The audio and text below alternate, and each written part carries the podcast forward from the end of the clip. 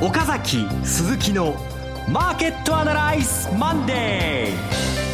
ー皆さんこんにちは桜井彩子です。岡崎鈴木のマーケットアナライズマンデーをお送りします。パーソナリティは金融ストラテジストの岡崎良介さん。今週は水曜日も出ます、えー、岡崎良介です。はいそして証券アナリストの鈴木一之さん。鈴木一之です。こんにちは。よろしくお願いします。この番組はテレビ放送局の BS12 チャンネル12で毎週土曜昼の1時から放送中の岡崎鈴木のマーケットアナライズのラジオ版です。海外マーケット東京株式市場の最新情報はもちろんのこと。テレビ放送では聞けないラジオならではの話など耳寄り情報満載でお届けします。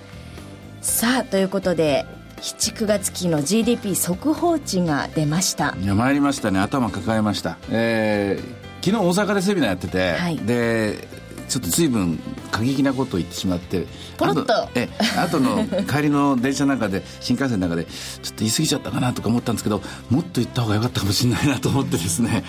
何せとにかくマイナスの数字名目 GDP がマイナスの0.8ですね。年率でマイナス3%です。でデフレタもマイナスになってるということでデフレの世界に逆戻り、はい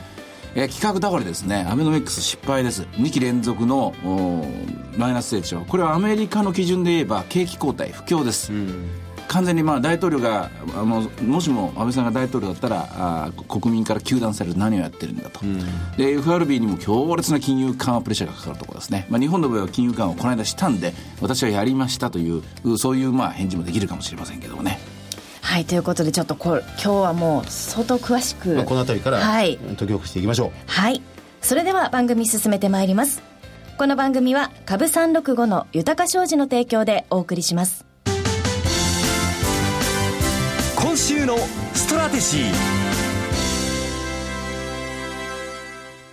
このコーナーでは今週の展望についてお話しいただきます。まず、もう全場の間に500円下げてる、これを考えなきゃいけないですね。はい、えー、GDP が悪かったことなんだけども、悪いとは思っていたけれども、ここまで悪いとは思っていなかった。うん、で、500円下げてる中身をどう解釈すべきかというと、まあこれで、まず増税は先送り。とんでもないけど今できないって。これはもうコンセンサスになった。これはいい話だと。はい、しかし、解散するという話が出てると。うん、これ、GDP が2四半期連続でマイナスの中で、普通ならば今やらなきゃいけないことは景気対策です。そんな解散なんかやってる暇ないですよ。解散とかで揉めてるんじゃなくて、ここはみんな協力してどうすればこの国の景気が、えー、浮上できるんだか、どうすればこの増税によるショックから立ち直れるかを、えー、知恵を出しな、出し合わなきゃいけない。いや、仲間割れしてるわけ、あの、時じゃないですよ、国会議員が。あの、今週は、月曜日からこの GDP が出て、少なくとも7、9月は4、プラスになるという前提で動いていて、ただ、4、6に比べたら回復力は鈍いという前提でありましたが、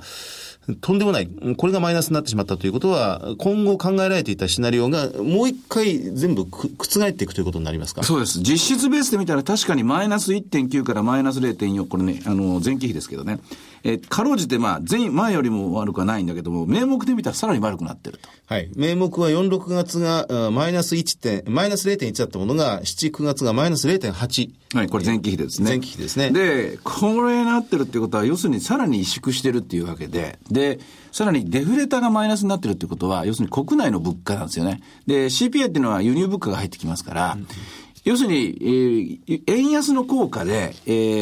ー、見かけ上ですね、えー、デフレから脱却してるように見えるけれども、国内はみんな切り詰めて切り詰めて、値段をむしろ安くして、かろうじて、えー、景気を保っていると、こういう状況ですね。あ、すいません、ちょっと。いいですか、はい、先に聞いておきたいんですけど、うん、実質、D、GDP では何が見えて、名目 GDP では何をこう表表現しているというのかっていうのをちょっと聞きたいんですけども。えっ、ー、とね、名目っていうのはこれ物価も入ってるんですよ。はい、で、実質っていうのは物物価を除いてるんですよ。つまり、同じようにですね、車が1台売れましたと。でも同じように車が1台、えー、前の46も1台売れたと。今年の、今度、今度の7区も1台売れたと。これは0%成長なんですよ。1台が2台にならないとですね、えー、100台が101台にならないと1%の成長にならない。100 100台が101台になったらこれ1%の実質成長。で、100台が100万円の車が、さらにこれが110万円になって1台売れたっつったらですね、これが10%上がってさらに1%増えるっていう形になってですね、で、この分が名目成長として関係が変えると、あの、加えられると。物の量が売れる、プラス物価が上がったら上がると、名目が上がっていくと、こういうわけです。で、今回前回のマイナス0.1からマイナス0.8になったってことは物価が下がってると。物価が下がってるってことです。はい。あ、ありがとうございます。はい。日銀の金融緩和だけでは、もちろん、経済そのものにはなかなかプラスの方向は働きかけることはできないって前々から言われてましたが、うん、そのデフレそのものにも、こう、影響がなかったということが、これで結論付けられてしまうんでしょうか？えっ、と、そこまではいかないと思います。ええー、まあ、それと、もっと言うと、えー、もう少し調べなきゃいけないのが、一つには在庫が圧縮しているせいだという説と、それから個人消費が引き上げて悪いというと、二つ一応コメント入ってるんですけども、はい、本当にもう少し掘り下げなきゃいけないです。ただ、その一方でですね、9月は多少戻してきてるんですね。機械受注、小売売上、で、それから広告業生産、このあたりもありますので、一応この半年間で悪い海は出し切った可能性はあることあります。しかし、それにしても、この半年間の停滞は大きい。本当は今、経済成長、景気対策を打たなきゃいけない。解散ではないと思いますね。ギリギリまで時間はあるはずなんですよね、まだ。これは最終的には、えー、総理大臣、えー、安倍さん、安倍さんが一人で決めれることですから、えー、明日、集中点検会合最終日ですからね、はい、この集中点検会合が終わってから一人で決めてもらえばいいわけなんで、うんうん、ポスターを作ったのとか何があったとかな関係ないですよ。やめなきゃいけない、これは。じゃあ、ここで選挙しないです、景気対策やりますって言ったら、プラスにも戻ると思います。戻ると思います。あの、話は一回、まず、あの、わかりました。あの、この GDP に関してはよくわかる。あの、話は一回前に戻しまして、昨日あの、私たち大阪にお邪魔して、えー、このセミナーを、まあ、200人以上の方にお越しいただいてやってました。そこで、帰りの新幹線のお母さんが、いや、ちょっと、ちょっと強く言い過ぎてしまったかなと言っていた、あの時は、うん、このここ、今回のこのマイナス成長の GDP を見る前に、うん、それまで描いていたシナリオというのがまずあったんですよね。そうです。ええそれまで描いたシナリオは増税は回避すべきだということは、ここは一致してたんだけども、解散はすべきでないと。うん解散をするっていうのは、これはとにかく揉めたら全部解散だっていう悪しき日本の伝統ですよね。日本は何も変わってない。これじゃ前に進まないんですよ。で、これじゃ何か岩盤をですね、砕く第三の矢を決めるために多分また解散。カジノ法案のためにまた解散。何かを決めて揉めたらまた解散。そんなことやってたら、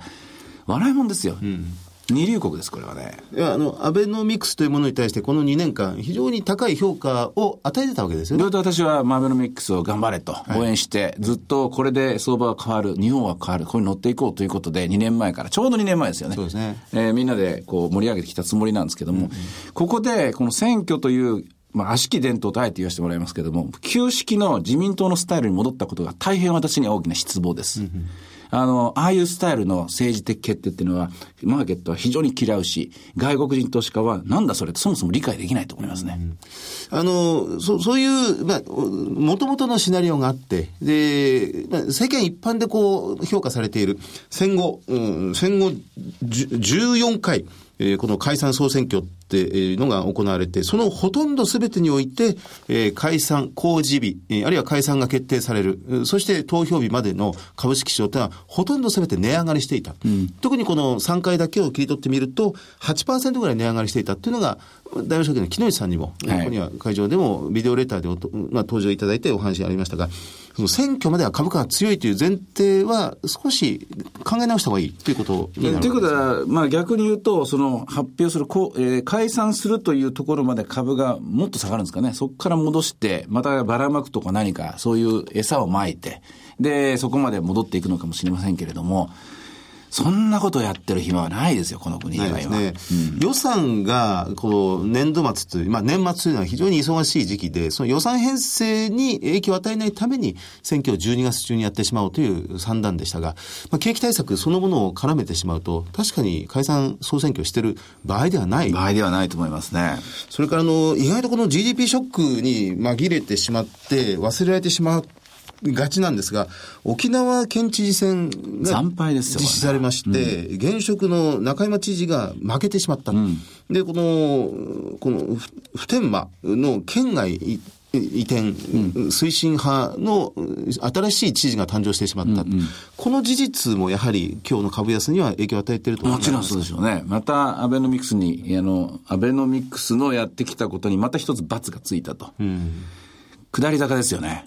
ね第二次、あの、第二次改造内閣からずっと下ってると思いますね。そうしますと、改めて、まあ、今週の戦略、うん、あるいはもう少し先まで見通した上での、この株式市場、株365を通じた戦略というのは、どういうふうに考えておいたらいいでしょうね？えっ、とね、GDP の発表がなからなかったらならば、本来ならば、先週の動き、過熱感はなかったですし、で、少し景気の指標良くなってきましたし、で、増税が回避される、延期されるのがコンセンサスになったんで、まあ、解散するかどうかっていうのはまだ不確定要素でありましたけど、ども、今週はまだ持続力、トレンドは上向きだと思っていました。まあ、しかし、これだけ大きなマイナスができたんで、ショックがあったと。で、このショックをどこで、どこまで消化するか。で、ショックがさらにスパイラルに下がっていくかどうか。ここが、えこの月火水で決まると思います。かろうじて、ボラティリティはですね、今日、現在、午前中のですね、終わり、午前の終わりが29.35。これあの、500円下がって一気に30超えてきたら、形の上では、前回のえー、バーナンキショックと同じ形になります。うんバーナンキショック、えー、日経平均が昨年5月23日をピークに20%下がったんですね。で、あの時は23日、1日で株株は1000円下がるんですよ。はい。だからそれと同じような構造をギリギリまで作って、で、かろうじてその直前で止まってますね。これ30超えてきて、本当に、えー、1万7500万円まで膨らんだ。まあ、そんなに大きな風船ではないですけども、この風船が GDP のマイナスという、この経典同値の数字でポンとですね、針でつつかれて破れたら、これは危ないです。なるほど。あの、リスクが目の前に迫っているということかもしれませんが、これ今、株式、政治が株価を動かしているというような状況かもしれませんが、うん、逆にもう少しいくと、株価が政治を動かす、世の中を動かすということはありませんか？あの、もっと言うと、本当は政治を動かすのは人々のはずですよね。国民のはずですよね。GDP っていうのは国民の生産活動の結果ですよね。うん、国民が動かなかった、動けなかったわけですよ。国民が萎縮したわけですよ。これを政治家は果たして肌で感じてんのかどうかと。この GDP の数字をあの政治家が分かってなかったら政治家は一人も国民のこと分かってないと。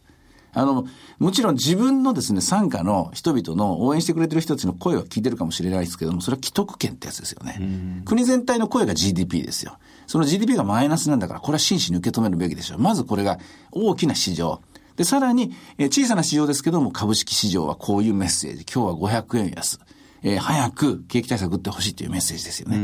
で、これで何にも知らんで知らんふりして、もうあと500円下がったら、もう取り返しつかないですよね。あのー、今日は11月17日月曜日。月曜日というこの日は、今日本が一番早く時差の状況で一日を迎えているわけですが、外国人投資家はまだ目が覚めていなくて動いていないという状況ですが、これが火曜日、水曜日になると、アクションを起こしてくる可能性はありますか？と思いますね。で、おまけにまあ、これ、日本ってなんだかんだ中国に負けてるとかですね、日本経済新、あの、大きくなってないとか言いますけども、なんなんだかんだ言って大きな GDP の3位の国ですからね。で、日本の経済が戻ってこないというのが、え、IMF とかもですね、一番気にしてるところですからね。え、で、アメリカの財務長官がわざわざ日本の財政政策、これ、まあ財政政策の一部が税制の変更ですからね、ここに対して言及するってありえない話ですけどもね、それぐらい気にしてるんですよ。大丈夫か？アベノミクスちゃんと進んでるかと。それに対して G20 で大丈夫だ、アベノミクスがうまくいってるっつってですね、あれだけ有名を振るった安倍首相、この数字をどうね、落とし前つけるのか。早くまあ、あの、みんなの前に出てきて喋ってほしいですね。あの、前回の日銀のバズーカ第2弾が世界の株価を動かしたということがありましたが、今回のこの日本の GDP が再び世界の株価を動かす可能性もあるわけですね。うん、まあ、日銀のしかしバズーカっていうのは結局のところ、動かせるのはそのマーケット、それも金融市場だけなんですよ、動かせるのは。実体経済、国民を動かす力じゃないですからね。国民を動かすのはあくまで政治家であって、安倍さんあなたですよと、こういうわけですよ。はい。では、前場の指標で見るものありますか？はい。えー、先ほどのボラテリティインデックスは29.35まで、えー、6%上がっておりました。日経平均は、あ現物指数で、えー、ザラバ中に一時1万7000のお題を割り込んで、えー、全引けで410円安というぐらいになってます。あと、リート指数の方は小幅な下落ですね、0.77%。で、注目すべきは金利が下がりました。0.46%、10年金利ですね。ドル円の方は、これはまあ株だ、株安にですね、引きずられる形で、えー、115円台まで下がっていますね。はい。では、株365いかがでしょうか？え現在1万7000飛んで65円。今日は一番安いところで、えー、1万6990円までありました。高いとこは562円1万7000ですからね。随分大きな動きになってます。はい。いろいろ展望していただきました。今週末には土曜昼1時から BS12 チャンネル12で放送している岡崎鈴木のマーケットアナライズもぜひご覧ください。また Facebook でも随時分析レポートします。以上、今週のストラテジーでした。岡崎鈴木のマーケットアナライズマンデーそれではここで株365の豊商事からセミナー情報です。えー、岡崎さんがご登壇されるセミナー情報2つあります。1つ、東京丸の内で岡崎亮介の株式セミナーが開催されます。日程が12月3日水曜日、17時会場、17時30分開演です。当日は東京金融取引所の増田健さんによるクリック株365の概要と特徴という講演がありまして、その後岡崎さんのセミナーがあります。会場は東京丸の内にあります丸の内パークビルディング15階の東京金融取引所大会議室です。お申し込み連絡先は、豊か商事本店フリーコール0120-770-100 0120-770-100です。受付時間は同日祝日を除く9時から20時。そして、えー、2つ目が、こちらのセミナー、同じものが大阪で開催されます。日程が12月13日土曜日、12時会場、12時30分開演です。東京金融取引所の増田健さんによるクリック株365の概要と特徴という講演の後、岡崎さんのセミナーになるということも同じです。会場は大阪地下鉄御堂筋線本町駅、または地下鉄堺筋線堺筋本町駅下車。国際カンファレンスプラザです。お申し込み連絡先は、豊か商事大阪支店フリーコール0120-441-377 0120-441-377です。受付時間は同日祝日を除く9時から20時ということで、岡崎さん、これはちょっと難しいいや、もう勘弁してほしいなと思ってたんですけど、これまあ、もしも本当に選挙があるのならば、この3日にしても13日にしてもですね、ええ、本当にその選挙の行く末といいますか、うん、論点がどこなのかですね、非常にどちらかというと経済とは違う私にとってはやや苦手と言いますかですね、はい、あの判断こうなかなかこう決めかねない戦略として作りにくいものがテーマなんでねなかなか厳しいセミナーになるかなと思います。もしもでも本当に私の希望が叶ってですね選挙が回避されたとならばこれは力を入れてですねここがこの分野でこの分野でっていう話ができると思うんですけどね。ええー気になるところです。はいね、この時期だからこそ、あの、聞きに来ていただきたいなというふうに思います。まあ、いずれにしても資料は全部作り直しますから。そうです。もう直前ですね、はい、これはね、はい、東京が12月3日水曜日、えー、大阪が12月13日土曜日となります。えー、ここまでが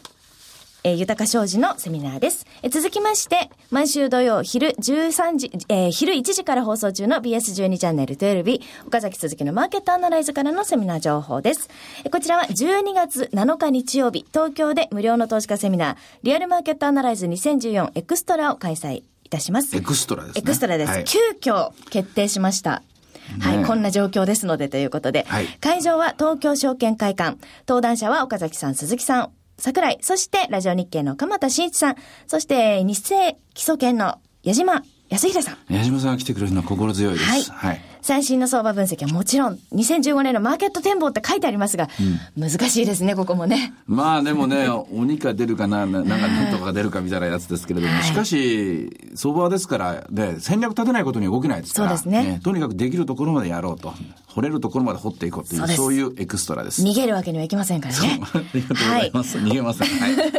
応募方法は BS12 チャンネル12の岡崎鈴木のマーケットアナライズを検索いただきまして、番組ホームページからリアルマーケットアナライズ2014エクストラの応募フォームにご記入いただくか、電話番号0120-953-255 0120-953-255から。通話料無料自動音声応答サービスにて24時間ご応募を受けたまっております。締め切りは11月17日月曜日、あ、今日ですね。うん、今日の締め切りとなっています。ぜひご応募ください。急いでください。今日中です。今日中です。はい。さあ、それからもう一つが、えー、人気を博しております VOD ですね。はい。リアルマーケットアナライズのウェブ版セミナーとも言うべき、マーケットアナライズプレミアムビデオオンデマンド、えー、第4弾配信中です。タイトルが ETF の魅力を知ろうということで、パート 1ETF の仕組み初級編、それからパート 2ETF の活用方法中級編が配信ということで、ETF ってなんかよく聞くんですけど、実際どうなんだろうって思っている方にぜひ見ていただきたい。はい、そんな、えー、ビデオとなっておりますので、ぜひチェックしてください。なんか大阪のセミナーでは桜井さんが ETF でちょっと儲かったって話してましたね。そうなんです。ちょっと儲かったちょっと儲かった。そんな話をね。はい、ぜひ見ていただければと思います。えー、以上、セミナーのお知らせでした。